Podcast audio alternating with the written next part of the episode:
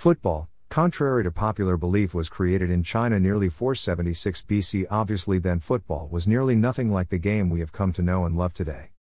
It is said that it was the British who revolutionized the sport and made it how it is. However, many countries claim to have been the origin of the sport, but I wouldn't blame them for trying to take credit for what you all know is the most popular sport in the world. I'm not just talking from my love of the sport, but from statistics. Not only is it the most watched sport, it is also the sport with the most players. With 250 million people associated with the sport, this is including match officials, managers, and players of both genders. Football leads by a landslide.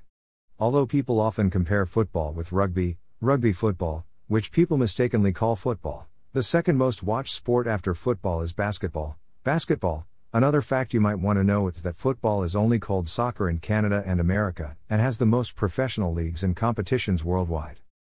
Well, there are the fundamentals which you need to know about football. Hope you enjoyed, and I'll see what I can do next. Thanks for reading.